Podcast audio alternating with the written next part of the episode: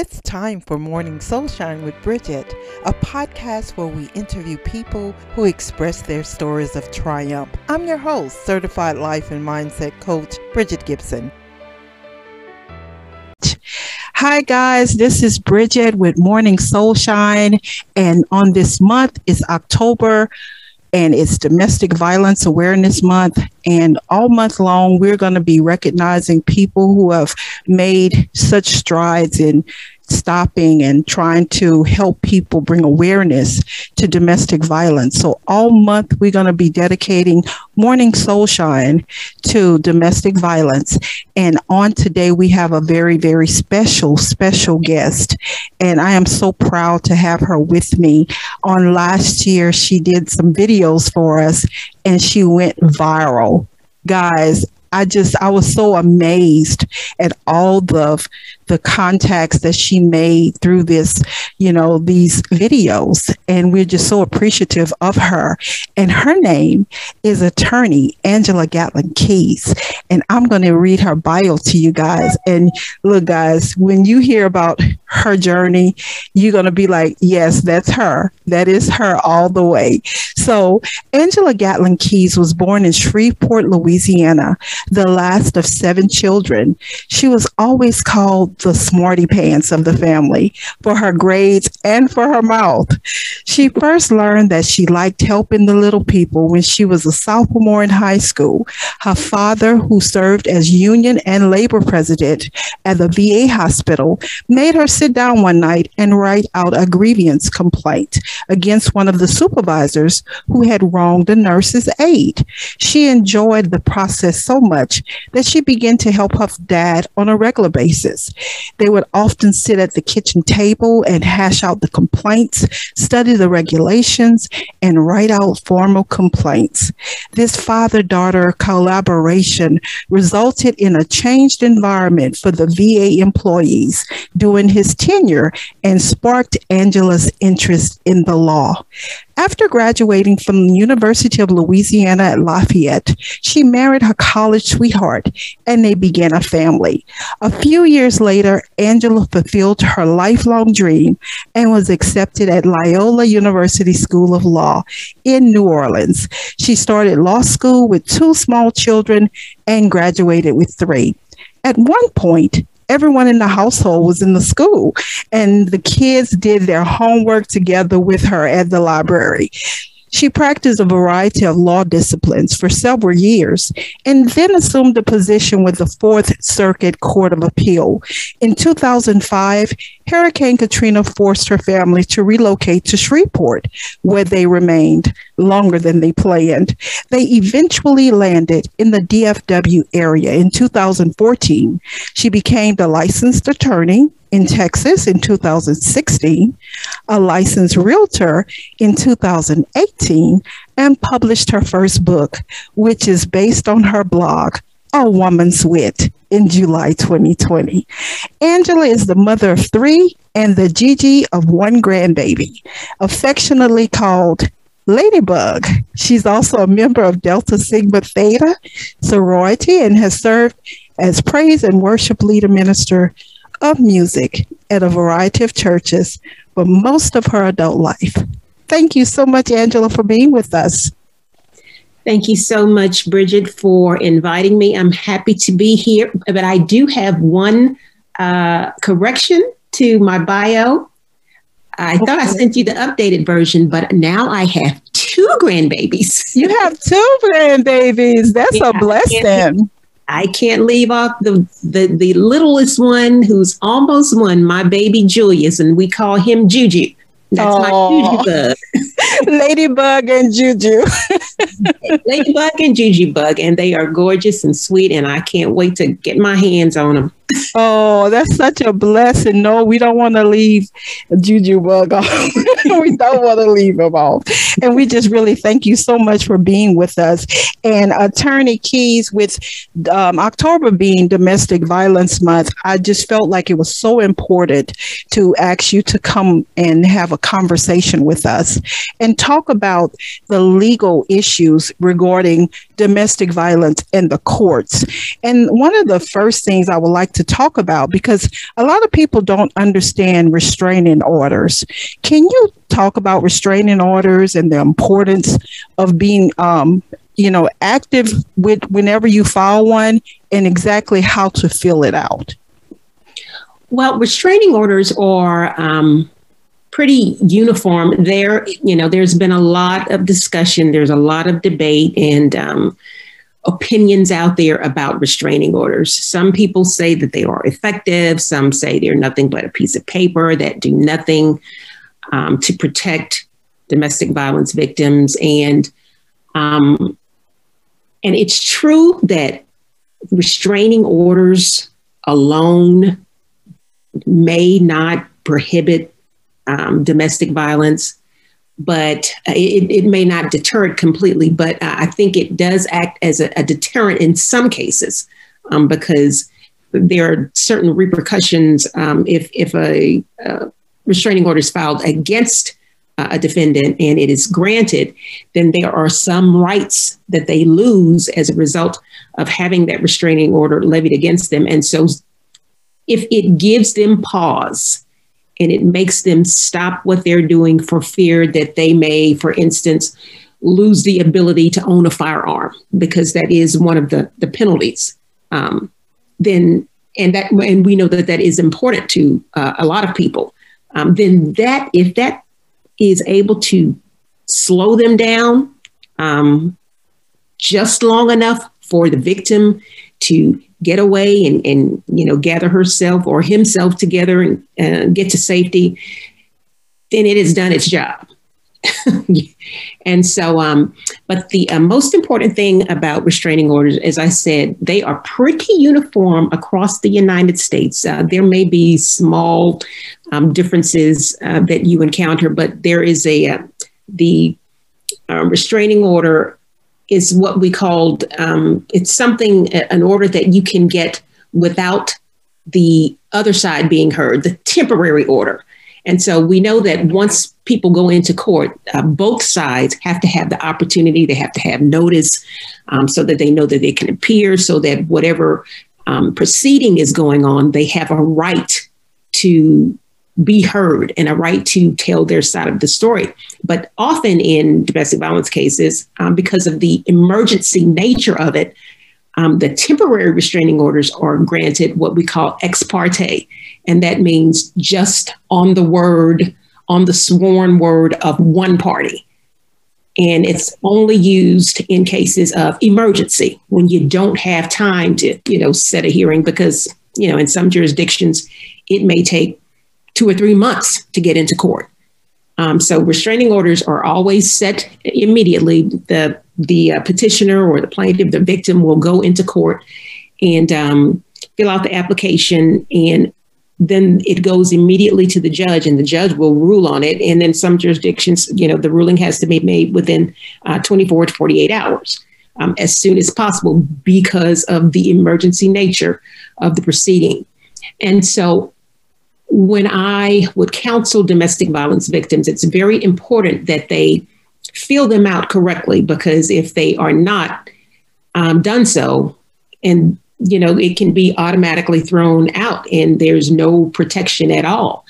Um, and as I said, they're usually very uniform. Um, you know, you have to put your name, but again, because of the nature of domestic violence, um, you don't have to put your address. For instance, if you're in a shelter or you had to escape the family home um, to, you know, get out and you're, you're hiding someplace. So you, you can't put your address on there because, you know, once the once it's served on the um, offending party, you know, they'll know exactly where you are. Yes. So they are able to keep that information private and it doesn't go on the order itself just, you know, for security purposes.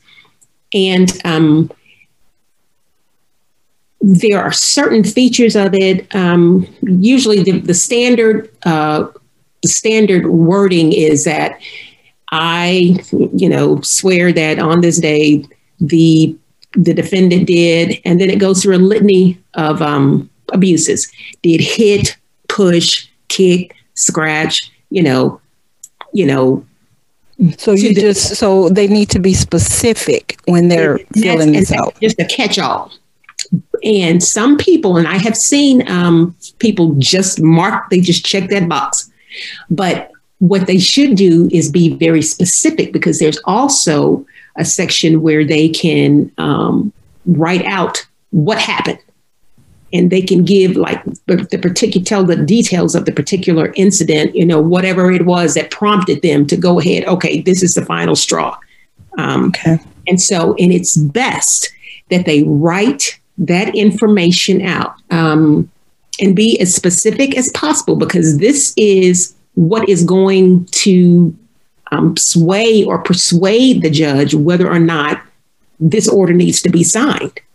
And so if you just have just like stand, you know, if you just check boxes off, they won't see the the urgent nature and why the uh, order needs to be um, entered.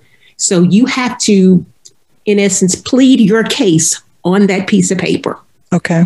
And now, as far as evidence, um, would it be important to have evidence? Definitely important to have evidence. I, I often, when um, in the middle of a, a, a domestic violence incident, uh, or maybe in the aftermath, the person, the victim may call the police, and a lot of them um, say, "Well, I didn't take pictures because the police took pictures."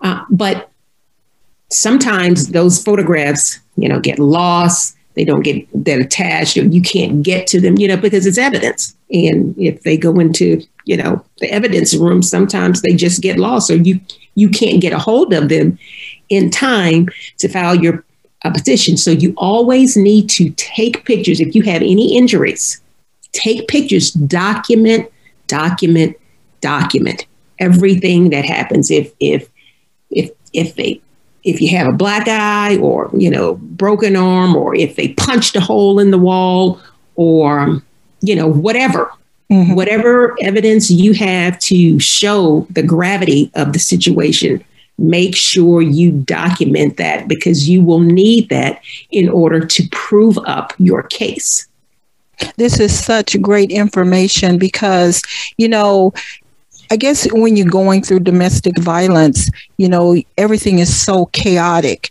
and mm-hmm. you're not thinking, you're not thinking about what do I do next. Mm-hmm. So by you telling us about the restraining order and exactly what needs to be done. And a lot of times people have no idea what what is a restraining order. What, you know, they're not quite sure what to do when going through such a tragedy in their life. And, you know, by you telling us this, this is going to help so many women who are in a situation and really don't know what to do and where to go. So, so what you're saying is, so if there's a incident at the house and the police is called, correct? So at that point, the police take the the report. It, how does that work? The police will just you know they will they will assess the situation you know they will say you know figure out okay you know their, their job they, once upon a time they would just take the man away the, automatically. But now they look for the first aggressor. And it doesn't it doesn't matter if it was the male or the female gender no longer matters. Who was the aggressor okay. in this situation and they may or may not, depending on you know the circumstances, um, take that person to jail, um, or they may tell one of them, okay, you need to leave the home. Um, and you know, you know, the the uh, one of them may say, well, I, I want to leave, but can you stay with me, or can you make him leave? Until I can get my things together and then I can leave and he can come back or whatever the situation, you know, may be. Of course, if it's, you know, a really egregious situation, someone is going yeah. to jail or if someone yeah. needs to go to the hospital um, because of injuries. Um, but the police will simply write a, they will assess the situation, write a report, um, and you can also use that report as evidence to support uh, your uh, protective order uh, requests. The police don't file the, the protective order, but the report that they um, complete as a result of coming to the scene, you can also use that, or you, you may have to subpoena it. It depends on the jurisdiction where you are, but you can use that to attach as further proof that you know, this incident happened on this day. The police were called, and this is what they wrote up. And they said that, you know, they found that he did this to me or she did that. Um, and as a result, you know, he was taken away or again, made to leave the home, whatever, whatever the disposition may be. Now, you're brought in as a lawyer. You're brought in if it's only a case where there's children involved, or is it for the court, um, the the trial itself? Well, children. It, it, doesn't matter if children are involved or not. It it, it could be just, um, you know, it, it, could be. I'm sorry. Children, whether or not children are involved has no bearing on whether or not the protective order is going to be um, granted or is okay. needed. Is, is okay. that okay? So the um, the attorney represents whomever, or they, both parties have attorneys to represent them in the court. They may or they may not. Most of the time, when uh, individuals file temporary uh, and let me backtrack. Most of the time, when individuals file temporary restraining orders, they usually do it on their own. So you don't need an attorney for that. If you just had an incident on, you know, Sunday night and Monday morning, you say, I've had enough, and you get up and go to the courthouse and say, I want to file a protective order, you can go ahead and file it. And we call it temporary because, again, it's ex parte. So it's only on the word of the victim. Okay. And so the judge at that point will, if he says, okay, there's enough here, so I'll enter a temporary order until um, we can find the defendant, get him served, and bring him in. So it, it gives immediate protection and says that, okay, they won't be able to come within 100 feet of you. They have to leave the home. If there are children involved, it can give temporary custody to, um, you know, to, to the victim Okay. Um, so it can do a lot of temporary things, custody and um, you know use of the use of the home. Um, you know, can't can't call, can't contact in any way, can't come to their job. You know, can't can't do any of those things. Yeah. But, so it's important that these restraining orders are done. You yeah, know. definitely, because yeah. it's, it's immediate protection. But but then the regular hearing has to be set within 30 days. Okay and that gives and that and at that point is when the defendant um, hopefully if they're able to serve him with notice then he will be able to come into court and say you know yes i agree to it or i object that it's all lies none of this happened. But at that at that point it's his opportunity to be heard. And then if the judge hears evidence on both sides, takes testimony from both sides, and then the judge will make a ruling, say, well, okay, I believe that this order is necessary, and then he'll issue a permanent order. Okay. In the permanent orders, the length of time that they are effective, it varies from jurisdiction to jurisdiction, but sometimes they're for six months, a year, 18 months, uh, two or and all the way to two or three years. And that so amazing. That that's right. wonderful. That's wonderful to know. And that gives some type of, you know, I'm sure it gives some type of peace to the yes. victim. Right. Yeah. But it's not a time to let your guard down because, and I tell people, you know, I've counseled people that uh, often if a defendant has, if a um, an offender has an order um, executed against them, you know, that, that can make them angry that can make them angrier. Yeah. And it's at that time um, they may heighten their abuse because some people have no regard for, you know, they don't care if they just want to get this person back.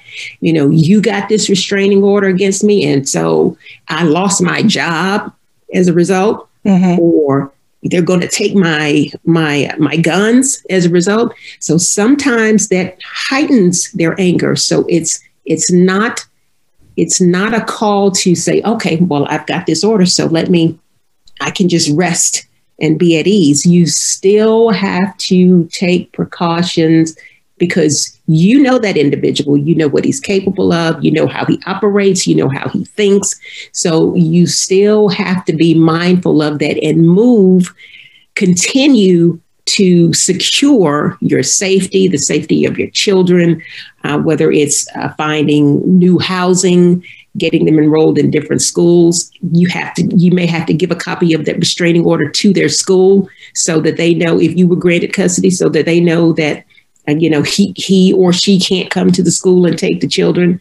Um, you have just you know, or the daycare you have to put them on notice because you can't give them those share those copies with individuals who need to know um, what's going on. That's good information. That's really good information. Now as far as the laws with harassment and um, you know psychological abuse uh, stalking um, mm-hmm it does it vary from state to state, or is it across the board? Um, those laws. Stalking and um, things like that. They, they, there there is protection um, provided for it. In situations like that, you know, it's it's going to be harder to prove because you know you don't have the black eyes and you don't have the broken arms. Yeah. To as you know, cold. So basically, it's just your word against somebody else's. Right.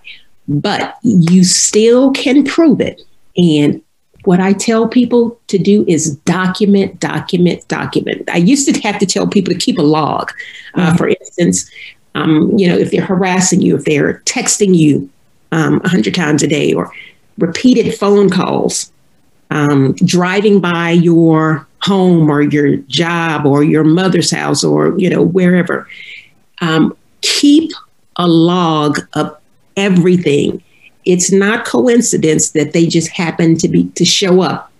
You know, if you're at the mall, that you happen to see them, and then you're, you know, you're at at an eating eating at a restaurant, and then you happen to see them. Uh, that should give you an indication that you're being followed. So document everything. Uh, Saturday, uh, September 23rd, you know, six o'clock p.m drove by my house. You know, again at eight eight o'clock, drove by my house.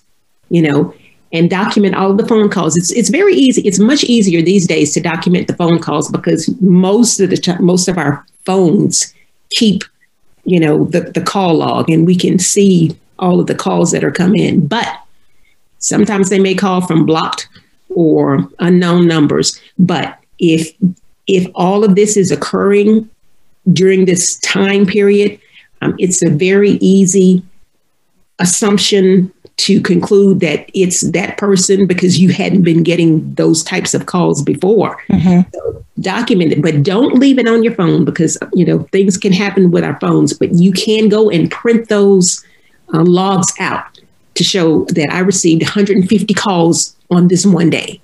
The next day it was 75. You know, so that's that's harassment, and that yes. um, you know again, and that's it's psychological because you, and it's especially if they're leaving messages, um, and and you're already fearful. So and it it weighs it weighs on you, and if they're threatening you and saying you better come back home or you better drop this restraining order or you know you better do this, I'm going to take the kids, that causes you know depression it causes fear. Um, and, and it, ca- it often causes victims to return because it makes them feel as if they have no power. There's no way to escape. So they may as well go back um, because it's better than where they are. Because, you know, domestic violence really um, messes with your mind.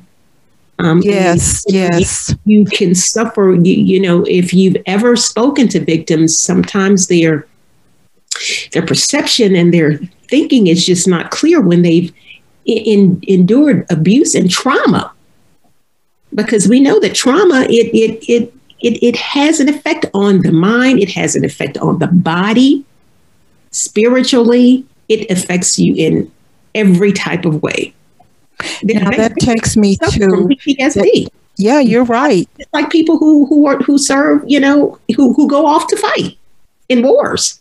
Yeah, you're right. The same type of PTSD, the same mm-hmm. type of uh, mental mental illness that yes. you know that we see in soldiers. You know. Yes. Yes. Yes. And you know that brings me to the case of the Gabby Petito. and um, you know, just seeing her on TV and the turmoil she was in when mm-hmm. she, you know, when the police stopped them. Um, can you speak about that? You know, what you think about that case? Well, um, I, I not really, I did not follow it closely, but from what I read, the counts, the accounts that I read, I, I look, I searched for history to see if there had been um, any allegations of domestic violence between the two of them prior, mm-hmm. between she and her fiance prior to them going on this cross country trip they were on. And um, I have not discovered anything like that. But when I read the account uh, in the news where, you know, they were at a gas station or something and they there was a fight, there was an altercation outside, and, you know, there were witnesses to it. And, um, you know, one account said that he was striking her, and there was another account that said you know, she was the aggressor. So, and in situations like that, you know, often, you know, if the police weren't there, they they don't know. And so when they interviewed them, when the police got there and they talked to them, you know, of course they said, well, you know, we're, we're okay. We don't need, you know, we, we don't need any help. You know, we're good. We're going to be fine. And, you know, they got in the van and drove off together. But if you have an altercation like that, nine times out of ten, that's that's not the first time something like that happened. Mm-hmm. And often victims will hide um, abuse, you know, because they're embarrassed or afraid or they can't believe it. You know, they can't believe the person that they love is subjecting them to this type of, um, you know, behavior. So often people Others don't know it until there is a public altercation. And uh, again, I don't know if this is the first time, but usually, you know, it, it, it doesn't, you usually don't start with a big fight. Yeah. It always builds up. It may start with verbal abuse or there may be emotional abuse. But when that abuse is not confronted, it is going to escalate. And it escalates to the physical, which is what it did in, in this case. And um, it's very unfortunate, very yes, sad story um, that um, the young lady lost her life. And, and until they are able to find him, you know, there are so many unanswered questions. Oh my gosh. I, I, guess you could hear my silence because I, I'm taking in every word that you're saying. You're saying so many wonderful, you're giving so many wonderful nuggets to us tonight. And, um, you know, it's going to go so far because there's so many people out there who are looking for answers and don't know who to turn to. And, you know, with domestic violence, it's such a, a silent thing. You know, whatever happens in the house stays in the house. Stays in the house. Yeah, yeah. So people who are listening to this podcast, you know, this may be the only chance they'll get, you know, because this morning soul shine, they're never going to think, oh, I'm getting information on how to get out of this situation, right? Mm-hmm. And so I am just so happy that you accepted um, my invitation to be on Morning Soul Shine. And I just pray that someone who's out there who's going through would hear this and hear you giving such great information on, you know, what to do to stay safe and how to get out. And this has just been a wonderful, wonderful interview. Is there anything else you would like to share with us? Yeah, I just wanted to add um, on to the part this Gabby was her her case was highlighted because she you know had a lot of notoriety um, because of her you know, her social media presence. But if you think about the sheer numbers of men and women who are victims of domestic violence, but their voices their cases, their stories are not heard because, you know, they are the unknown. Mm-hmm. Um, it is mind boggling. In the United States, more than 10 million adults experience domestic violence annually. more than 10 million. One in four women and one in 10 men experience sexual or physical violence or stalking by an intimate partner.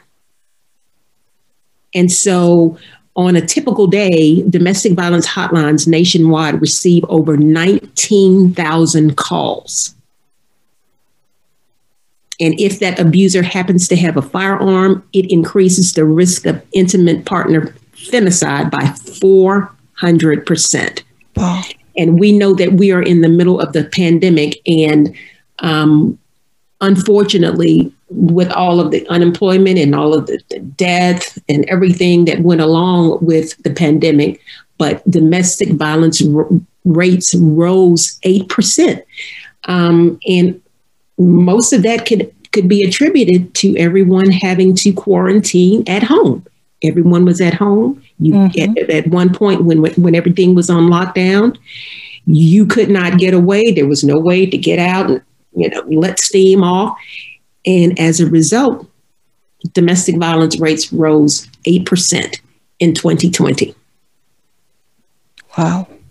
And so I just want people to just be aware. Um, everyone doesn't have the fame and, and the, you know, they're not known, but just be aware, pay attention to the people around you, pay attention to friends.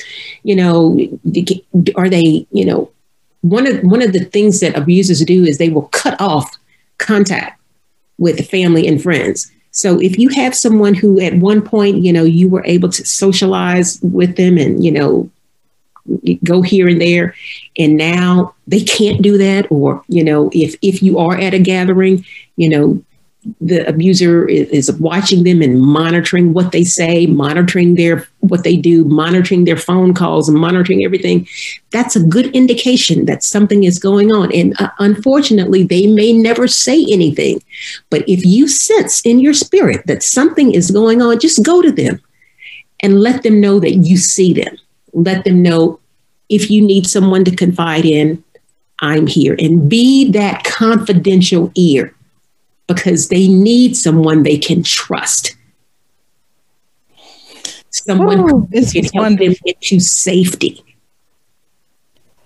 As an advocate for domestic violence, um, I am just overwhelmed right now with joy of you sharing this information because on a daily, you know, I speak with people who are going through and they don't they don't know what to do. You know, they don't know where to go because their livelihood is at stake. Their children are at stake. And they're just going through this abuse and don't have a way out. And just to know that somebody understands them like you, you know, and understands the processes. It is so good to have you as an advocate with me. And thank you so much, Attorney Keys, for being with us Thank you so much for inviting me. If they need help, they can go to www.thehotline.org. That's the National Domestic Violence um, website. It, it's secure, and once you go onto it, it erases your search history so that if someone comes behind you, they can't know that you're you've been there. So www.thehotline.org for help. They're a great resource. They can help you where you nationwide and they can get you information uh, in the particular state you're in as well. Thank you so much. It's been my pleasure. Thank you so much. And you've been listening to Morning Soulshine with Bridget and Attorney Keys. And we will talk to you on next week. Thank you so much.